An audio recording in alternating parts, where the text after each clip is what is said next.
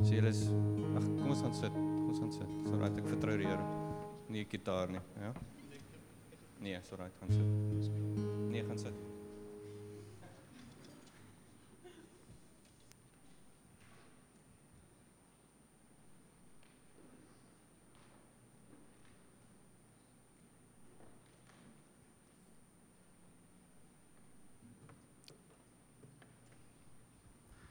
Nou nie 'n preek verwag nie. Ehm uh, Maar ek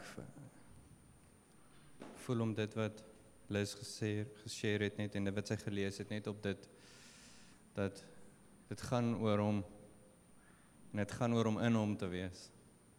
Buiten dit is daar niks. Niks. En die gedagte en idee dat ons oukei okay is. Elkeen van ons.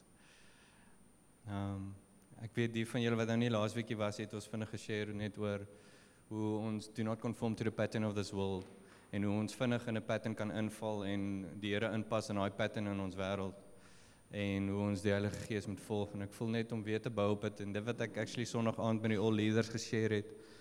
Ehm um, net vir ons ook net te wys vir oggend weer en kyk wat sê die Here maar sit gou daai eerste foto op. Ehm um, OK. So dit lyk pragtig, né? Julle weet wat's dit? Die van julle wat jy weet hier is die Sistine Chapel, né? Nie 16th nie. Ek kom van Vrystaat af, OK. ek my hele lewe gedag is 16th Chapel, maar eintlik is dit Sistine Chapel. Maar anyways. So dis die Sistine Chapel, dis Michelangelo wat dit geverf het baie lank terug, ek weet nie wanneer nie. Ehm um, dis in Rome. En Ja. Soos wat dit daar lê, is dit nogal mooi. Is iets moois om te sien. En vir jare lank was daar 'n filosofie gewees agter die rede hoekom hy nie helder klere gebruik het nie. So julle sal sien dit lyk redelik donkerig. En daar's nie helder klere in dit nie. En die hele filosofie agter dit was gewees dat ehm um, hulle het in 'n donker tyd geleef en dis wat hy wou oordra en vir jare lank is dit geglo gewees en actually is daar woorde en ouens al die skolars wat net gesê het hy's 'n uh, hy's nooit iemand gewees wat lief was vir kleur nie. En um, maar in 1980 toe begin hulle ehm um, op so drie ouens wat toe nou begin die plek skoon maak. OK. Wat hulle nou die tegnologie gehad het om dit skoon te maak sonder om dit nou seer te maak. En dit is wat toe uitgedraai het uit het hierdie foto daar.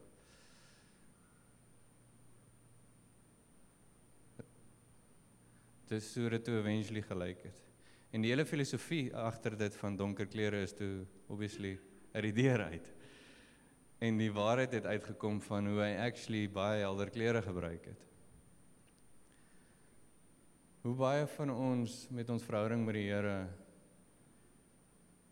is eintlik ook so.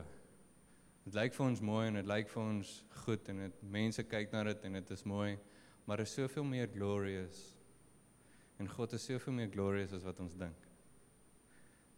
Soveel meer. Daar's soveel meer in ons verhouding as ons net dalk skoon maak. En weer eens met die klem op die skoon maak. So baie van ons is daar goed in ons lewens wat voor wat staan en is die glorie van die Here. En in Genesis 1 vers 27 sit dit gou vir my daarop. So God created man in his own image. In the image of God he created him. Male and female he created them. So wat is die doel van ons lewe? Wat is jou calling? Wat is jou calling? Is to reflect God. We are made in his image. Dis waarvoor jy leef. Dis om nie in daai pattern in te val wat ons laasweek van gepraat het en maar net om te gaan en die Here in te pas op 'n Woensdag aand as jy die tyd kry of op 'n Sondagoggend as jy hier is die naweek of hè? Dis om die image van God te reflect. Hoeveel van jou lewe en jou dag en jou gedagtes en jou hart word toegewy aan dit? Of is jy maar net happy met daai dowwe filosofie van dis maar hoe dit moet lyk? En um, die image van die Here en ek voel so vanoggend dat die Here ons nou uitkom by wat Lis gesê het, maar dat die glorie van die Here sal skyn deur ons lewe. En die woord praat actually daarvan in 1 Korintiërs 11 vers 7 sê a man ought not to cover his head since he is the image and the glory of God. But the woman is the glory of man. So die die doel van dit alles is, weer eens selfs die gedeelte van die vrou is om submit aan die man soos wat hy submit aan Christus, sodat ons hoekom so that we can reflect the image and the glory of God. So as jy na daai tweede skoongemaakte Sistine Chapel kyk, hoe glorious lyk like dit teenoor die ander ene. Hoeveel meer skyn dit? En dink aan ek dink aan my eie lewe En ek dink aan oomblikke in my lewe en ek dink aan die mense om my. Hoe wanneer mense by die Here uitkom, het jy al gesien jy kan dadelik sien hierdie ou het nou ewe skielik 'n liggie aangegaan. Wat is dit wat jy sien? Hè? I think toe toe Michelangelo geverf het, was dit so oorspronklik so gelyk. Nou baie van ons as Christene eventually raak dof dof dof dof dof dof dof. Donker donker donker donker. Eventually moet die Here weer kom en skoon maak sodat hy weer heilig kan skyn. Want wat gebeur? En die woord sê dit Kolossense 3 vers 10. En hy praat hierso van wanneer ons tot wedergeboorte kom. Hy sê and have put on the new self which is being renewed in the knowledge in the image of its creator. So die oomblik as jy tot wedergeboorte kom, is hierdie wonderlike ervaring en jy sien Christus, jy sien God, jy sien hierdie image Want wat het gebeur? Jou gees was dood geweest. Ewe skielik word jou gees lewend en jy sien die Christus. En is hierdie wow. Wow. En jy kan sien wanneer iemand dan net by die Here uitgekom het. Jy kan dit sien. Maar hoe dof raak ons so oor tyd? Hoe dof raak dit wat ons baie keer nou maar net aangaan weer in die normale pattern van ons lewe. En ons sien ons daagliks we go from glory to glory soos wat ons die pad stap saam met die Here. En um,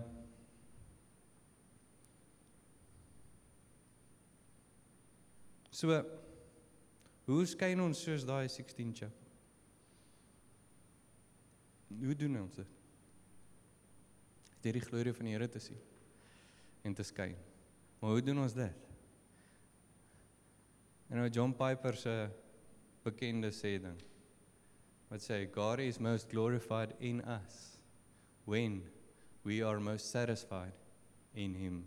Wat hulle gesê. When we are most satisfied in him. So vir jou as individu wat hier sit vandag vir jou om die lig te skyn en te lyk soos wat die Here wil hê jy moet lyk en sy image te skyn in die wêreld you need to be satisfied in him satisfied ten volle vergenoegd in wie die Vader is in jou lewe? En dis 'n vraag wat jy jouself kan afvra vandag, is ek ten volle vergenoegd met my lewe? Dis 'n moeilike vraag om te antwoord, né? Is jy ten volle vergenoegd in hom? Dis die antwoord. Want as jy vergenoegd is in hom, dan begin jy leef en anders te lyk. En wat ons laasweek gesê het, his ways is so much higher than our ways his thoughts so much higher than our thoughts.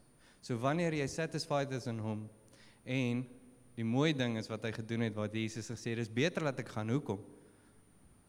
So die koninkryk van die Here in ons harte kan kom deur die Heilige Gees sodat he can show us the way to glory.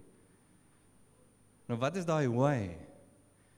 En baie van ons dink okay, die Heilige Gees is hier om my die weg te wys sodat ek aan die einde van my dag kan kom en ek het my kaartjie. Dankie Here, my way is eternity saam met U. Wat het Lis gesê? Knowing him. Wat is ewige lewe? Giele ek ek ek voel so heavy oor dit. Bedoelend Is nie net woorde wat ek sê vanoggend nie. Luister mooi wat ek sê. Wat is ewige lewe? Wat is ewige lewe? Is to know him. To know him. En wanneer ek hom ken, is daar 'n effek in my lewe. Wat is die effek in my lewe? Ek skyn sy glorie. Ek skyn sy glorie. En dis hoekom ons nou, dink julle ons probeer anders ter wees as ons hier bymekaar kom. Nee. Dis wat ons as ouderlinge saam in die Kaap gevoel het net regtig, Here, wil die patterns breek, die molds breek. Hoekom? So that we can know him. En dat ons patterns en ons molds en hoe ons leef wat eintlik dal is en ons sien dit nie wat hy wil kom skoon maak sodat ons die effek kan hê van hom om te ken. Sodat wanneer mense na ons kyk, is hulle soos jy ken iemand. You're reflecting an image of God. Jou lewe is so much luister mooi, your ways want jy volg hom. So wanneer ons die Heilige Gees volg, is your way so much higher than the world's ways. Nou praat ek van hoogmoed nie. Luister mooi, dis anders. Your thoughts is anders. Dis hoekom hy die Heilige Gees gee sodat hy sy gedagtes aangaande ons kan openbaar.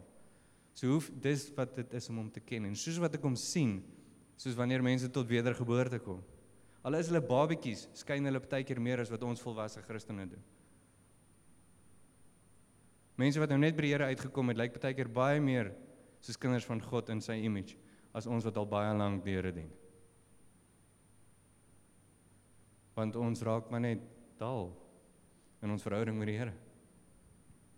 En hierdie is van toepassing vir ons as gemeente as 'n geheel. Ons saam is ons 'n liggaam. En net so kan die liggaam as 'n liggaam, luister mooi.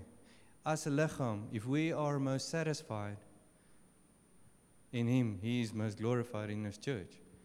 So as 'n gemeente, wanneer ons op 'n Sondagoggend bymekaar kom en ons net die Here se stem wil hoor, want dit sal vir ons satisfied in hom maak, sal ons hom die glorie gee. So are we fine coming here on a Sunday morning and just seeking his face and being led by the Spirit? En ja, dan sal tye wat die woord uitkom en ons lees die woord. Maar dit is nie 'n sistematiese sit en werk deur goed en maar tensy die Here vir ons sê ons moet dit doen, dan doen ons dit.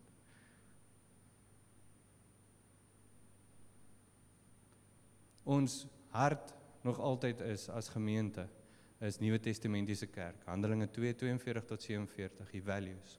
Hoekom? sien ons kan dit 'n system maak. Ons kan dit 'n pattern maak. Al wat ons moet doen is kyk na die values van die Nuwe Testamentiese kerk en maak seker dat ons leef in dit en ons doen dit. En dan sal ons lewe hê. Ja en nee. Want dit kan ook 'n pattern raak. Hoekom? Luister mooi. Hoekom het die kerk, die Handelinge kerk daai values gehad? Hoekom? Want hulle was in hom. Wat het gebeur net voor dit? Die Heilige Gees het gekom en was uitgestort gewees oor hulle. Dit was die effek van hom om te ken. So die values van Nuwe Testament Nuwe Testamentiese kerk was die effek van hom om te ken. Nou luister nou mooi. Ek glo dat Josh Jenner 'n gesonde kerk. Ek glo dit in die Here. Ek glo dat die Here is met ons. Ons kan dit sien aan 'n klomp goed wat ons na kyk en wysheid wat die Here ook vir ons gee om te kyk, is hy met ons. Ons kan hom ervaar. Ons groei, dis die groei is baie keer kommerwekkend vir ons as sien hoeveel gemeentes en ons is hoe gaan ons by alles uitkom. So dis alles goeie tekens, maar luister mooi. Jy kan in hierdie kerk sit. En hierdie jy ook, ek kan in hierdie kerk sit en ons kan glide saam met die lewe van hierdie gemeente en jy kan hom nooit leer ken nie. Hom leer ken by jouself. Jy kan glide saam in hierdie lewe van die gemeente so lekker, die community is lekker en hier's 'n band, die band speel alright en ons kan al hierdie goeters, hier speel goed, sorry. Die preke is alright. En al hierdie goed wat lyk soos lewe vir ons. Want hierdie kerk speel soos Hillsong speel of hierdie kerk speel soos Bethel speel wat ons geleer het in ons studente daar en dis lekker hierso. Jy kan saam glide. Want daar's lewe. En ons sal jou dra, maar wie wanneer val jy? wanneer daar iets gebeur of en ons sien soveel mense val. Hoekom? Want hulle is nie in hom nie. Hierdie is 'n tool to know him. To glorify him. As kerk is ons hier om jou Jesus te gee. En as jy nie Jesus hier kry nie. En as jy maar hier's die ding. Luister mooi, jy moet skoonmaak en oopmaak. Wat Jaco gesê het, ons het laasweek daarvan gepraat. Hoe oop is jou oop? Bedoelend hoe oop is jou hart vir Here om te werk in jou hart? Hoe oop is jy? Hoe groot is jou begeerte na hom? En ek ek het gerepent in hierdie week hoe vinnig ek net kan saam glide. Want ek weet die Here is met ons. Maar ek kan vinnig as jy sien as daar 2, 3 weke verby wat jy maar net geglide het. Maar het ek self pad gegrawe om Here te hoor vir my. Het ek self pad gegrawe om seker te maak Here praat en ek hoor sy stem. As jy weet sien as jou liefde koud vir die Here, dan weet jy nie hoekom nie. En dan begin jy mense bly om jou.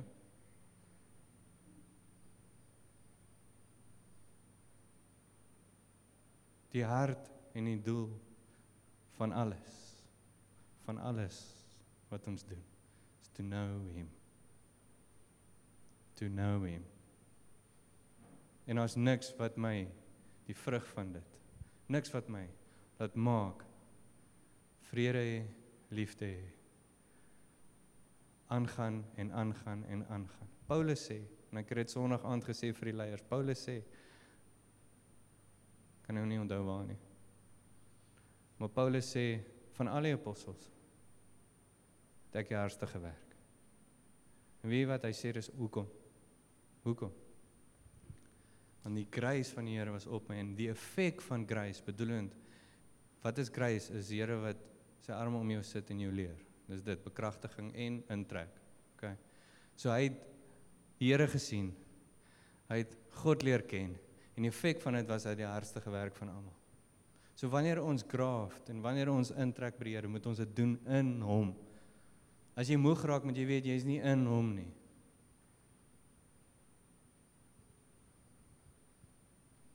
As jy joy verloor, moet jy weet jy's nie in hom nie. As jy nie evangeliseer nie, as jy nie kan mense wil getuig van die Here nie, dan is jy nie in hom nie. Sorry. Jammer. Vra jouself af, kyk na die vrug van die Gees. Kyk na die values van die Nuwe Testamentiese kerk in jou persoonlike lewe. Kyk na dit. Are you devoted to the apostles teaching? Are you breaking bread? Ons kan deur al daai values gaan. As daai goed vir jou moeite is en is goed wat jy net probeer toepas sodat jy 'n kaartjie kan kry hemel toe. Sterkte. Jy gaan uitbrand. Ek het al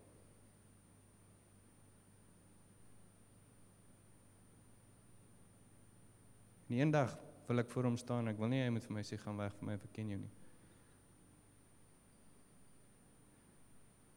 En ek ek weet ek hoef nie want ek weet my begeerte is om Here se stem te hoor. Ek weet my begeerte is om hom te volg. Solank as wat ek daai goed het, weet ek. Solank wat sê, hoe weet ons dat God is in my en ek in hom? Sê die woord liefde en getuig. Dis die twee goed. So as jy liefde in jou hart het en jy is getuig en weet jy is in hom. Maar die waarskuwing vir ons almal vanoggend is: maak seker jy ken hom. En jy glide nie net saam die gemeente nie. Want vinnig vinnig glide ons almal. En as ons weer sien, wat sê die skrif? Ons staan die Here buite die deur en hy klop. Sê kan ek maar inkom? julle doen al hierdie goeters. Maar julle het julle eerste liefde verlaat. Jy sal weet vanoggend of jy die eerste liefde verlaat het. Jy weet.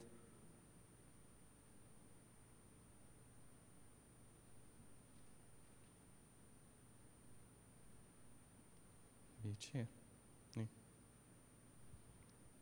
Okay. Ramon, kan jy weer vorentoe kom? Dis my hele band asseblief.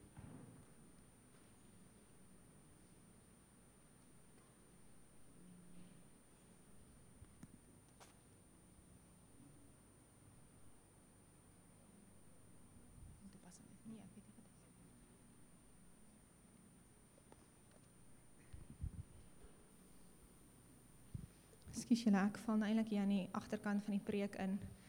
Hier is nie 'n post preach of ietsie nie, maar ek wil net share wat die Here met my gedeel het. Um, Vrydag in my in my stilte tyd.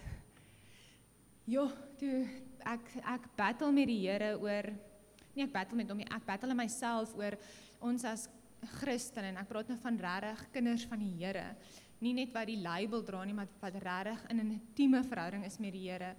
Um, wat so outcast is in die wêreld. Soos jy word nie eintlik gerecognize. Mense wil jou nie eintlik recognize vir wie jy is nie, want jy's weird. En ons is weird. Verstaan ons ons is nou net ongelukkig outcast. Jy's julle dink raak bewoog voor die Here oor dit. En ek dink, so hoorde van waar ek kom, ek dink aan my dogtertjie wat nou in die laerskool in is, graad 1 en ek dink, "Jesus Here, soos hoe gaan sy behandel word?" Omdat ons haar ouers is, soos how outcast is she going to be? As ons staan vir wat ons staan. En die Here vat my terug na Jesus se geboorte toe. En hy vat my net so in my gees val die ding. No room in the inn. En Jesus sê, "Renske, ek was voor geboorte al gereject. Daar was nie eers vir my room in die inn gewees nie. So hoeveel te meer gaan julle outcasts wees? Soos en hoe mooi dit vir my toe was hoe Jesus wat en daar was nie spasie vir hom, daar was nie kamer genoeg vir hom om geboorte om vir sy ma om geboorte te gee aan hom nie. Die koning van die heelal was op daai oomblik nie gerecognise om hom in te bring om vir 'n kamer te gee nie. Sy ma moes gaan geboorte gee in 'n stal. Maar hoe mooi is daai beeld van Jesus wat voor geboorte kom en homself vereenselwig met the poorest of poor. Somebody who's not even worth having a room to be birthed in. En hier kom die Here en hy sê vir my in 2 Korintiërs 8 vers 9, though he was so very rich, yet for your sakes he became so very poor in that order by his poverty you might become enriched. En ek dink net, "Sjoe Here, vir ons wat in 'n wêreld lewe vandag wat soveel goeders het wat aangaan. Ons kan eerlik wees, daai en hulle het nie hulle het hom nie gereject omdat hulle net nie lus was vir Maria nie. Daar was legitly nie plek nie. Dit was die sensus en almal moes ons nou gaan registreer. Daar was nie plek nie. En die Here sê net vir my, hoeveel van ons in vandag se tyd sal die seun van God wegwys sonder dat ons dit weet. Because there's no room in the inn. Ons het nie die plek vir hom nie. There's no room for him in your inn. En ek dink toe, "Sjoe, Here. As daai man wat daai plek gehad het, maar net geweet het die seun van God is op pad om gebore te word, hoe sal hy almal net wegskuif en sê, "Skus, vir die maak plek, want hier kom die seun van God." Maar hy het nie geweet nie. En so ek het nou aan die agterkant van die preek ingekom, maar ek voel net hoe die Here sê, "Make room in your inn."